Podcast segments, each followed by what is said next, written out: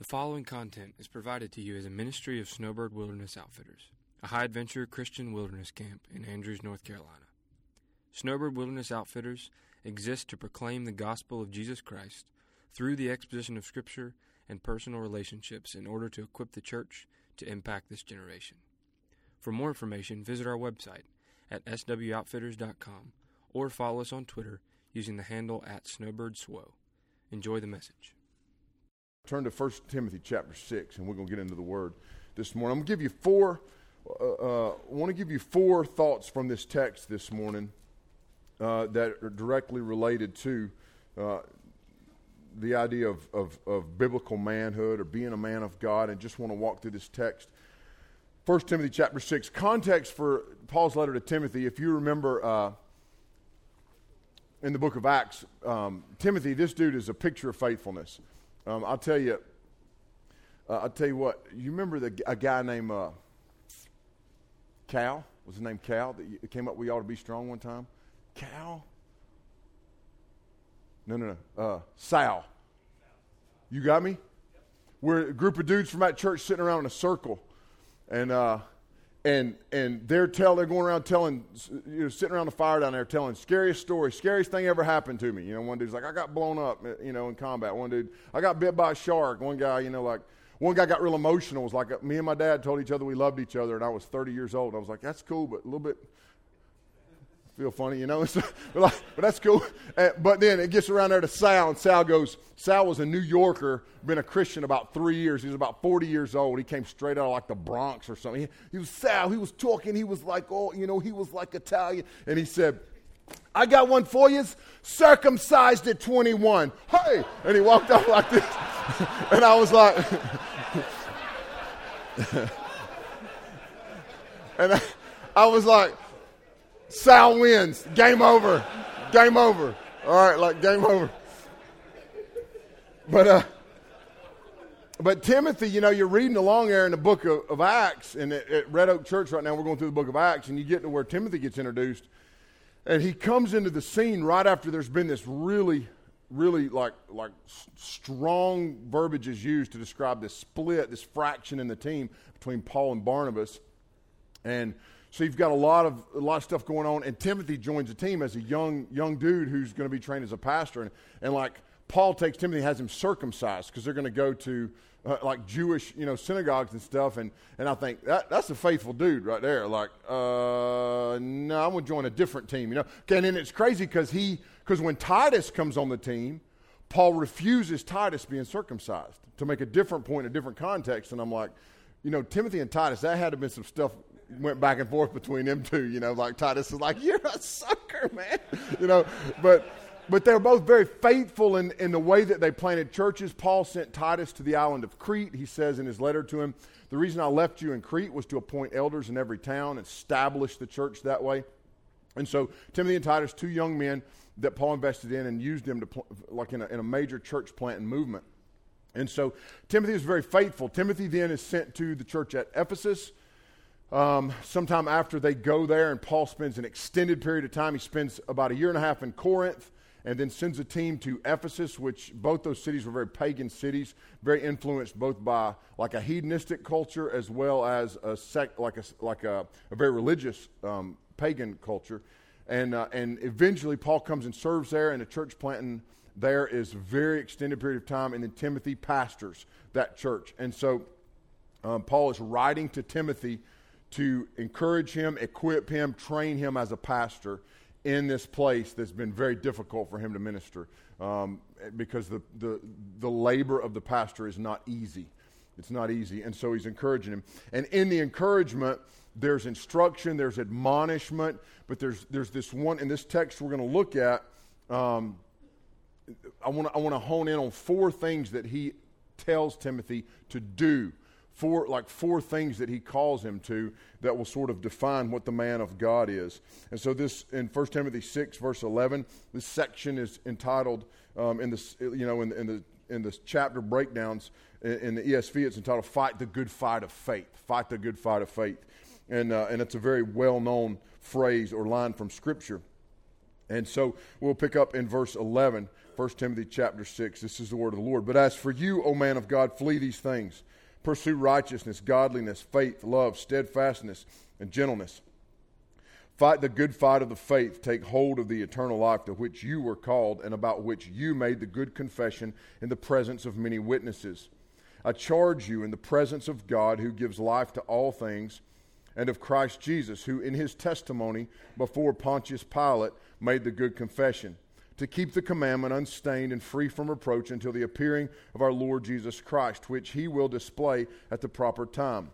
He who is the blessed and only sovereign, the King of kings and Lord of lords, who alone has immortality, who dwells in an unapproachable light, whom no one has ever seen or can see, to him be honor and eternal dominion. Amen. Let me pray. Lord, I pray that you would bless the reading of your word, the preaching of your word, the hearing of your word, for our good and our holiness and for your glory. In Jesus' name, amen. So I want to I want to just walk through the text, and so in the in the in the beginning of this text, um, there's there's if you read through the whole of First Timothy and especially the, the chapter leading up to this, what you've got is a pretty strong comparison, and and comparison is, is, is sometimes a positive thing, sometimes it's a negative thing. Guys around here always jawing about who's better, LeBron James or Michael Jordan, or you know you hear guys talking about. Uh, you know, like Chevy versus Dodge, Chevy versus Ford. Know, Dodge is usually not in that conversation. It's usually Chevy and Ford, and they're, you know, they're doing this, and we'd probably get a 50-50 split if we, you know, if we went down the middle. Um, Glock pistols versus everybody else. You know, like Glock's better. Oh, Glocks are stupid. They don't fit in my hand. And I'm like, well, you're wrong. It's okay. You can learn to shoot one day, and then you can use a Glock. You know, so like, but like, so like, but like, there's always comparisons. You know, like, com- like, but comparison can also be a really bad thing. Like a lot of times, something we'll see with uh, students is you've got like this super, super, super kid, and then a, a sibling who struggles to find an identity and sort of lives in the shadow of that kid. And so sometimes comparison is a very negative thing. You, you could also, like, comparison can drive you to a place of discontent in a positive way. So, like when Paul would say, imitate me as I imitate Christ, there's a good comparison where I can take someone who's older, more mature in the faith. And I think this is important for us as men to set men sort of in front of us, not on a pedestal, but in front of us in the journey and say, there's a man I can strive to be more like. It's a healthy thing. That, that's a biblical thing. And so that's good comparison. But then to take a man that maybe has a life that I wish I had, but that God has not assigned to me. Maybe he makes a whole lot more money, or he lives in a bigger house, or he's, you know, got whatever. Like their comparison can become a negative thing that drives me to discontent. So, so we have to be careful with comparison, but comparison can be a good thing. So in this text, what Paul's doing is he's comparing Timothy. He says, "But you, but." That's a big word. When you see the word but, like, like this, you saying what we just said is one thing, but what I'm getting ready to say to you, and he says, but you, O man of God.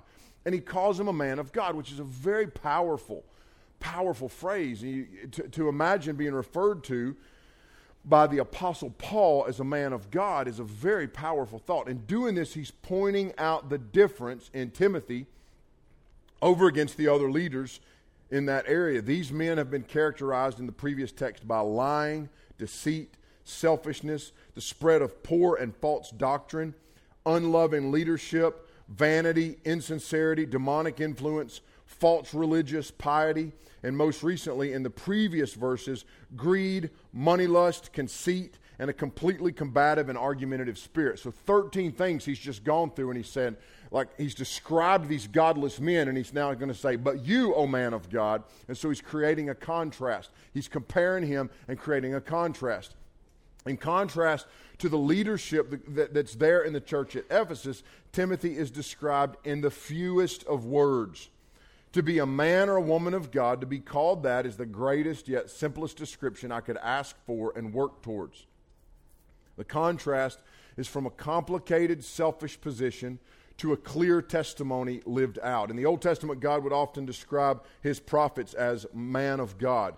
Timothy is being semantically compared with Moses, Joshua, Elijah, Isaiah, and even King David. David and Moses were considered the deliverers of Israel, sort of messianic prototypes that pointed to Christ. A man of God prophesied one time against the priest Eli that his sons would die and the priesthood would be taken from his family. It's the greatest honor anyone could have bestowed on them and most coveted among pastors and elders. The church needs men of God who can be defined and summed up as a man of God to lead.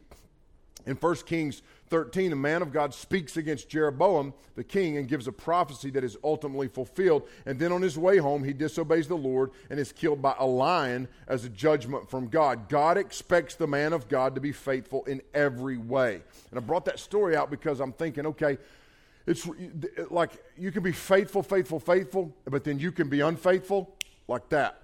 And so the man of God is the man who's not perfect, but is faithful. There's a difference between like perfection and faithfulness. Because Jesus is perfect and the scripture calls us to that sort of perfection and holiness and we're, but we're we know that in this fallen flesh and in this fallen state that we're going to make mistakes we're going to fall we're going to fail. And the scripture is very clear that that there's going to be struggles and that sometimes we're not going to win the day. But faithfulness even in failure is something that can always be like, like uh, a characteristic of the man of God. So faithfulness is something that's going to be characteristic of the man of God. People will often tell me, uh, man, you're you're you're strung out. You're you're high strung. You're wired hot. You know, like you're and and and sometimes someone will say, and I don't know if you ever heard this. Somebody will say, man, you need to relax. You need to take it easy. Like like uh, especially when it comes to parenting. You know, I'm I'm, I'm like man, I want to protect them bear cubs until it's time to turn them into the wild. You know what I mean? Like I want to, like I want to find that balance between put them in the bubble and then send them out. At some point, they got to be sent out. You know, it's strange when a 25 year old is, is, is, still sort of being held back. A 20 year old is being held sort of in a, in a more adolescent state. But there's a point where that needs to happen. And so finding that balance can be very difficult in terms of sending them out. And so a lot of times someone will say, man, you got to relax. My, I got, like I got a 16 year old son who's got a flip phone. Okay, well, that's cool. That's how we're going to roll. All right, because I'll tell you this. I will tell you this. 11,000 teenagers will come through this ministry this year. And every single, I'm saying without exception, every single student I talk to, their phone will be a problem. Pornography, the way social media is used. Now, I'm not saying that if you don't give your kid a flip phone, you're a bad. I'm not saying that. I'm not saying that. I'm not uh, um, technologically savvy enough to manage it. Most dudes can, but you need to pay attention to what's on that phone. You need to have that sucker shut down in the evening. You have rules of engagement. So you put you put that thing on the kitchen table and say you can be on your phone, your tablet, your computer, whatever, at the kitchen table. It's a house rule in our house, only at the kitchen table. And so, and that goes for everybody. And so, like people say, "Man, you need to relax," and I'm like, if you relax, a lion will eat you. I read it in the book, you know, like, like I ain't gonna relax. I ain't relaxing in this life. I will relax for eternity. Like it's gonna be like, whoo, is gonna be awesome. Like we're gonna have conversations. So many dudes here I ain't met, ain't shook your hand, ain't hugged your neck, and I like I'm like, that's cool. We got about a billion years as like the intro right? Okay, so it's going to be good, and we're going to relax. And you hear people say, "I'll," you know, what's that saying? "I'll sleep when I die," or whatever, rest when I die. And I'm like, well, like, yeah. So, like, but I can't, I can't let my guard down in this life. So, so as a man of God, I cannot take it easy. I'm not going to take it easy. And so then he goes on and he defines, and I want to give you these four things that define the man of God. Number one, the man of God is defined by what he flees from. What he flees from. What do you flee from? That's a question we should be asking ourselves. Do you run to sin or away from sin? Paul is telling Timothy to flee from the vanity, greed, and divisiveness that is so prevalent among those false teachers in Ephesus that he has addressed in verses 1 through 10. The man of God will be tempted with and attacked in the flesh by these things. It happens. Timothy needs to flee. Sometimes the most courageous thing I can do is to run away to run away and flee from something. 1 Corinthians 6:18 tells us to flee sexual sin. 1 Corinthians 10:14 says to flee idolatry. 2 Timothy 2:22 says to flee youthful passions or lusts. A true man of God will spend his entire life running from and avoiding certain things. You'll never feel like yeah, I've outrun it. I've won the day. These things are usually the very things that define false teachers and unregenerate people. These are the things that enslave and keep people in darkness. These are the tools and the weapons that Satan uses. These are the things that false teachers will even use their influence to obtain. And so Paul's drawing on that contrast. So the question at this point for all of us is what am I going to flee from? What am I going to flee from? How, how am I going to deal? There's certain sin that it's the easiest way to fight it is to run away. The easiest way to fight it is to run away. So what am I going to flee from? And, and the, the story that for me and probably a lot of us immediately jumps out in the Bible of a man running away from sin, what do we think of? Joseph and Potiphar's wife. Okay, so he flees. And then when you contrast that with David and Bathsheba, right? David lingers. At, and it's the time of the year when kings go off to war. And what's David doing? He's in his PJs on the deck in the middle of the day, sipping tea or whatever he's doing. You're like, what are you doing? It just said this is when kings are supposed to be with their men in war. And so he's there. So he lingers and he falls into this sin that could have probably been avoided if nothing else if he just run away. And we've all been there. We've every one of us has probably got a story where we ran away and, and escaped and where we chose to stay and we fail. Chose to stay and we fail. Maybe it was pornography. Maybe it was a, an affair. Maybe it was maybe it was almost an affair that went far enough that I have to deal with the shame and guilt, but somehow God intervened and preserved me and said, "Hey, you should have run away from that." Maybe it was maybe it was a financial decision, maybe it was a season of rebellion, but to, like there, let me tell you something, dudes. There is nothing wrong with running away from a fight. In fact, uh, many of you took the, the, the combat pistol training this weekend, and one of the things when you the, the more instructors you train under, the more guys you work with. A lot of times, guys, one of the one of the first lines of defense is, "Can I get away from here without getting in a fight?" Right? Can I escape without engaging this enemy? There's times where there will be enemies that I've got to engage, and I've got to. Man, I'll tell you, I've like I, have got this. Uh, I've got this daydream fantasy. Y'all going to think I'm a terrible preacher when I tell you this, but I've got this daydream fantasy where I like save the day in a convenience store by tackling some dude that's trying to give the, the clerk grief, you know. And so I was in the solo station down here the other day, and and uh, and I, I, was buying some uh, some milk, and and I went home, and my wife said. Um, oh, you got to go back down. Uh, can you run to the store? And oh no, I was bringing something to camp. I had to come to camp. I was coming to camp, so I stopped and got fuel. Paid. Came to camp. Was here about 30 minutes. Had to go back to my house, and my wife called me and said, "Will you pick up a gallon of milk?" So I go back by the same store. I walk in. The little girl's name's Chelsea. She's like, "Well, you missed it. And I said, What happened? And she said, Crazy went down around here. And I was like, What happened? And she said, Literally, you've been gone three minutes, and the dude came in. He was all messed up. He started wrecking stuff. He came over the counter at me. I had to hit the panic button. I was all by myself. Luckily, there was an officer close by. Police showed up. They arrested him. He's gone. If you'd have been here, you could have had your day, man. And I was like, ah! man, that would have been awesome. Like, anyway, so so there's like, but but like if but but now imagine you're in a situation where where there is a potentially deadly encounter, and and there's a way you could just avoid it, right? And, and not even imagine you know if I continue on this street, I'm going to crash my car because something has happened, and I and, and like I could have that foreknowledge. Somehow I could have like supernatural foreknowledge. You know, if I continue on this street, I'm going to have a fatal accident or a very dangerous um, situation awaits. And all I got to do is turn and go this way, right? What I would do is I would go, I would flee. I would go away from that scene. I would avoid or flee. And so there's a time where I got to do that. And Scripture gives us at least those three instances flee sexual sin, flee idolatry, and flee youthful passions or lusts. And I, and I immediately think of Paul's words to the Corinthians with a very, very uh, sensual, sexual, alcoholic society where he said to them, When I became a man, I put away childish things. Like I, fleeing youthful lust, that's, that's just a matter of putting away childish things and becoming a man of God. Because if we're, if we're true to ourselves and we're honest with ourselves, all of us, there's still things that, that we struggle with in terms of temptation that we're struggling with when we're 16. Like, seriously? Do I still got to deal with this?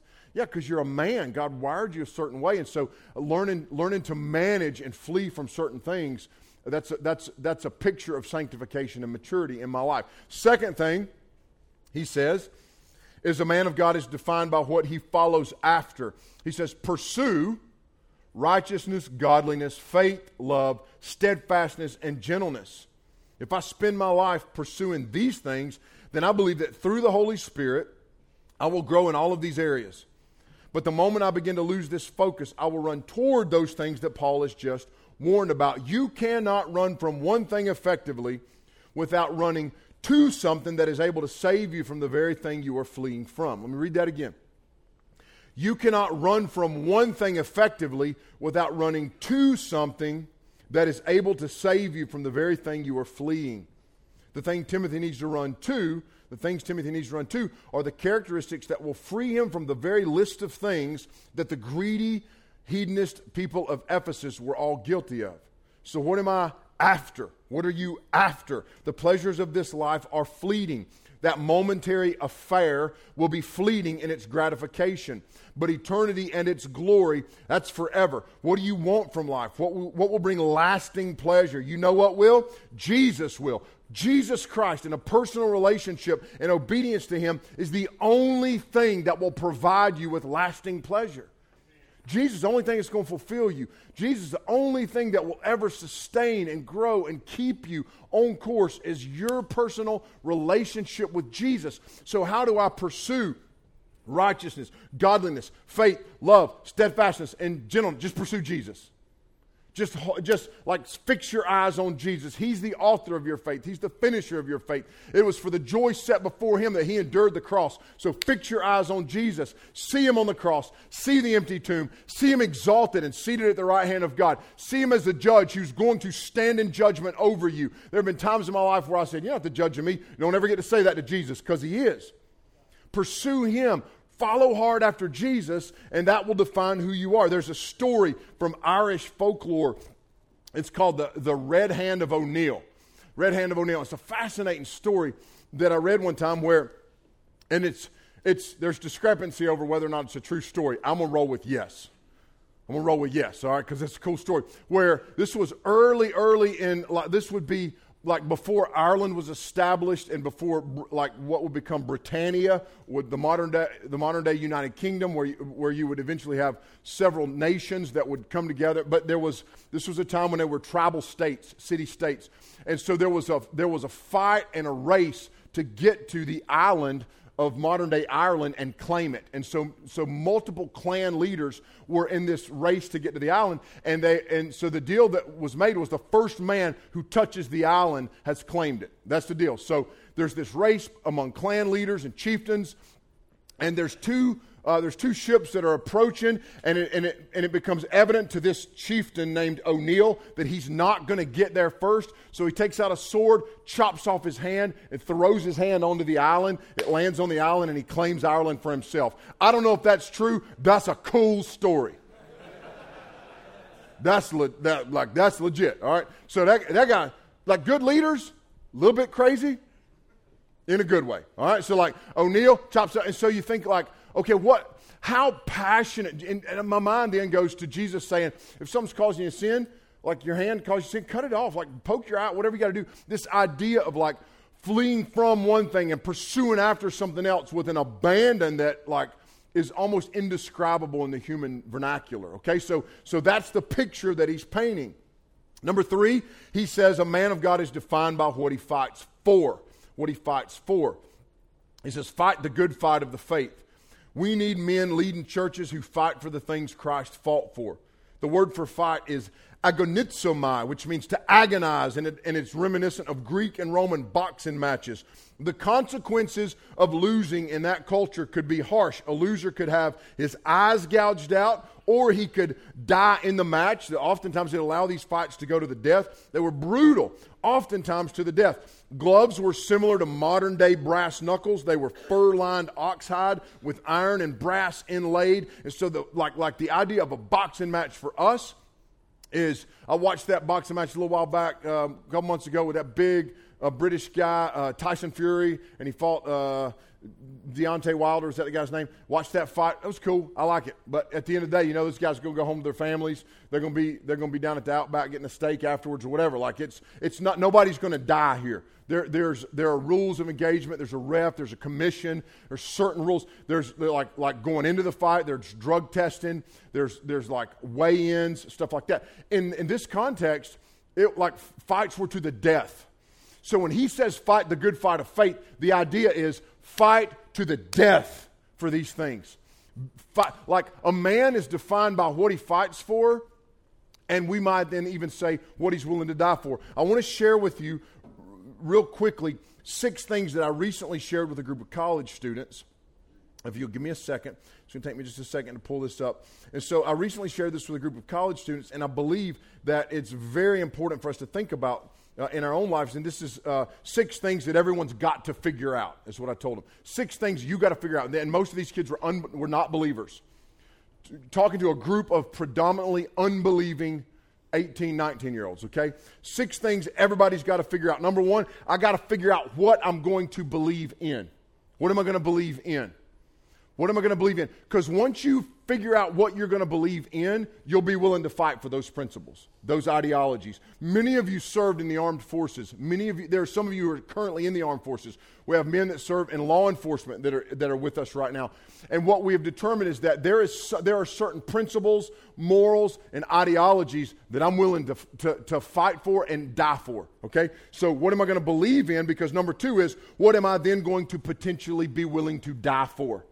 And anybody here say, yeah, I'll die for my family. I'd die for, you know, like I remember me and my wife was dating this 26, this was about 26, 27, about 27 years ago. We're dating and, and uh, that Robin Hood movie came out with Kevin Costner and uh, Bryan Adams song, Everything I Do, I Do It For You. And I'm not a romantic dude. I'm not creative with romance. I, I bought my wife a book this week on spiritual disciplines. I was trying to write in it. I couldn't come up with good stuff to say. I was like, man, I was just like, man, I like you a whole lot. Love you even more. I'm glad you love Jesus. I hope this is a good book. You know, I, I, I struggle with that. So, um, but we get along great because she's kind of hardwired the same way. So I mean, we're sitting there and uh, I don't know, I was 19 years old, and I and I was like, oh, that line in that song, that's what I'll do. That's the one I'll say. I, that, that guy, he said, everything I do, I do for you. I die for you. I, boom, got it. Hey, I said, I waited for the right moment. We was eating fried chicken and we was catfishing. True story. Sitting on a, sitting on a little dock on this little lake where I work, and I said, hey, now's a good time. I'd die for you. she said, huh? I said, man, I just want you to know I'd die for you. She, she's like, what are you talking about? I was like, I'm saying I will die for you. She's like, that doesn't make any sense. We're fishing, we're eating chicken. What are you talking about? You know, like, but, but, but what's dawned on me is, well, of course, like we're, we're men, it's hardwired into us, that kind of sacrifice. But I'll tell you what's going to be a greater challenge for every one of us to live four, five, six, seven decades every single day dying to myself for the good of this person and for the glory of Jesus. Not just what will I physically die for, but what will I every single day lay down my desires, my demands for. What, what, what am I, so, what am I going to believe in? What am I going to live and potentially die for? Number three, what am I going to commit to? What am I going to commit to? Number four, what am I going to chase after? What am I going to chase after? Number five, what am I going to build on? What's the foundation of my life? And number six, how am I going to deal with the problem of evil and suffering? How am I going to deal with the problem of evil and suffering? So here's, here's this, like this, this, uh, this, list of things that I share with these young people, and it's like when, when we're talking about fighting the good fight of faith, the idea is these principles need to be intact. Timothy was squared away as a man of God. This Paul's saying, like, this is who you are. At one point, he says to him, Remember your confession. Don't forget, you confessed, you professed. And so, like, like you squared away, but there's a, there's a critical need for us to have that foundation to be able to fight for things that matter. The difference between knowing when to flee and when to fight is critical. If I was in a building and it was on fire and I was in the middle of this thing and, or a bomb was about to go off and I was in it, I would run away from that. But in a professional fight, whether it's boxing, wrestling, MMA, both men are expected to stand and fight. They are doomed for defeat and failure at the hands of the judges if they run from their opponent. I tell you, I remember, when I was in the sixth grade, there was a kid named Boy Pilkey. His name was Ernest, but everybody called him Boy. And Boy Pilkey, it was in the eighth grade and had a beard, pretty hairy dude. Uh, I don't know what was going on there, but I think there was some, some discrepancy in the birth certificate. All right, uh, some mountain folks, we do things a little different. And so I grew up on Highway 110 in Bethel, North Carolina, and Ernest Pilkey lived down behind the house there, boy, and he used to beat me up all the time, all the time, beat me up all the time. Like, like that kid in Christmas Story, he'd twist my arm. So we all, like, be out there playing football in the cow pasture, and there was all, a bunch of us down there's a field, some fields down on the Pigeon River. We go down there and we play football. And there was a group of us. We ride our bikes. It was a gravel road, and so nobody lived right beside each other. We'd meet up every day after school. We play football. Well, me and Dwayne Mahaffey, we get in fist fights twice a week, but we was best friends because that's the way you did things in the 70s and the 80s, right? Like we beat the snot out of each other. And when you're in the fifth grade, you ain't gonna do no damage. Like, this is my best friend Dwayne. All right, so it was just fun, you know. Well, but I never enjoyed when when Boyd Pilkey would mess with me. So I told my daddy, I was like, Boy Pilkey, he beats me up all the time. I ain't busting my nose today. Like I'm sick of it. And he's like, Well, you got to figure out two things.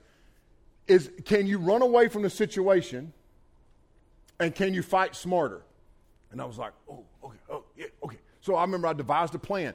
And I didn't run it by my dad until later. But what I did was we were playing football. One of the things Boyd Pilkey would do is he'd say, Give me that football. I'm taking it home with me. I'm like, This is my football. He's like, Yeah, but it's going it's, it's to be at my house. And I'm, would bring it back out tomorrow. I was like, I got tired of giving him my football, so he beat me up and take my football. All right, so I remember we're standing down there, and, and I said, "You want this football?" He said, "Yep." And so I said, "Here you go," and I threw it straight up in the air like that. And he goes like this to catch it, and I tattooed that sucker right on the bridge of the nose, hard as I could. Just, I mean, just like as, as hard as my 75 pound self could. You know, throw it, pow, you know, like haymaker. All right, so whoop whoop. It didn't even knock him down or nothing. It just I remember his head kind of rattled, and he's like, and he's bleeding, and he's, he comes after me. All right, well, he's also a faster runner than me, so I knew I couldn't make it home. Right, I knew ain't no way I'm gonna get home boy's to catch me. So what I did, there was a, there was a, um, there was a patch of laurel just close to my house. And, and, so I hid. The Cherokee Indian Reservation is not far from here. And, and, you can buy these, some of you as little boys, you had these. They're bamboo spears with a rubber tip. I remember having one of those bamboo spears. I laid that sucker in the bushes. I took off running. Look back, here comes Boyd. Plan's working like a charm. Dove into that laurel and grabbed uh, uh, that bamboo. And when Boyd came around the corner, I broke that sucker over his shins. Well, pow! Bam! He hit the ground like that. I got up, ran to the house, locked the door. The next morning at the school bus stop, he beat me within an inch of my life. And I grinned all the way to school knowing, but yesterday I got you, son. I got you good. like, like, like, that was a good one, you know what I mean? Like, and, and I think, so, like, when it comes to fighting the good fight of faith, I think it's important to understand, like, it's not like a single battle that ends the war. Like it's going to, you, it is a constant fight. And sometimes you got to think, how can I fight dirty? How can I fight smarter? How can I fight better? But what are you fighting for? Your family, your holiness. Greatest gift that you give to your family is your personal pursuit of Jesus and your holiness. And so what am I going to, how am I going to fight for those things? In Genesis chapter 2, verses 15 to 17, God instructs the first man, Adam, who until we're regenerate is our representative. In other words, until you're a Christian, Adam's the guy that represents you.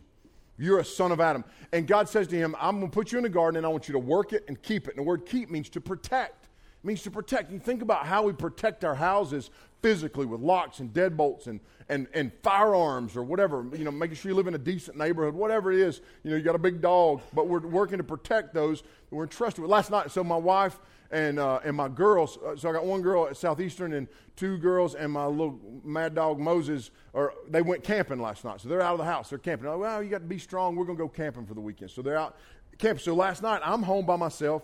Uh, I mean, I'm home with just my oldest son, and he's down in the basement. He's got like a little man cave in the basement. We're pretty far apart. And I woke up at three in the morning this morning, and something was moving around in the house. You know, like, and it was like, and I thought that sounds like an animal. But you know, you wake up, you're kind of hazy. At first, I was kind of freaked out. I'm like, something's in here. And then I realized it was a squirrel. I, my roof uh, is like an A-frame pitch up there, and there's a squirrel going up and down between two of the rafters. I was so mad, but I was like, but I'm also real sleepy, and I'm not going to kill that squirrel tonight, but I will kill that squirrel.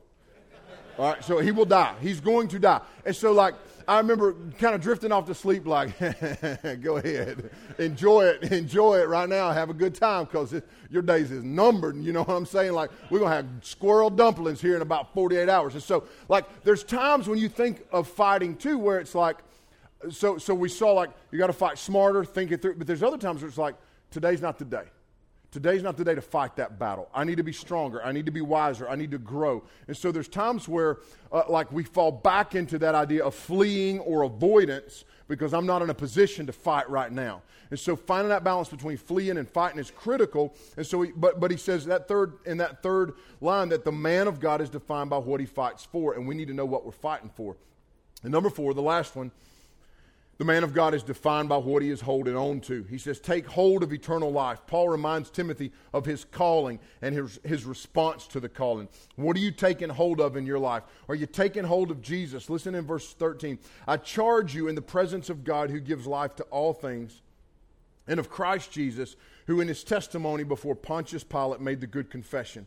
Jesus made the good confession in the presence of the man that in that moment held, at least in in this world held his destiny in his hands. Now we know Jesus told us, Ain't nobody takes my life from me, I'll lay it down. I'm in charge. But in that moment, Jesus showed us what this looks like. His testimony before Pontius Pilate was the good conf- confession, and he says to keep the commandment unstained and free from repro- reproach until the appearing of the Lord Jesus Christ. God has called us to eternal life but theologians will speak of a tension in Scripture that many of you have heard your pastor talk about. It's the already not yet tension. Have you ever heard that? There's certain aspects of this that are already here. Like there's certain things I'm already called to. There's certain responsibilities that I already have. There's certain benefits of my relationship with Jesus that are already mine. But then there are certain things that are not yet a reality. There's certain things that, that, that I'm working knowing are waiting for me. Like there, there is an aspect to my walk with Jesus that is eternal in nature. That when I'm with Him and I see Him and I behold His face and I see Him as He is, that I, I have the opportunity to hear Him say, You did good, boy. You did good. That should motivate us. That should motivate you. If you're a man, that should motivate you. You're my boy. You're my son. You did real good today. Like at the end of the day, I want to hear those words. At the end of my life, I want to hear that.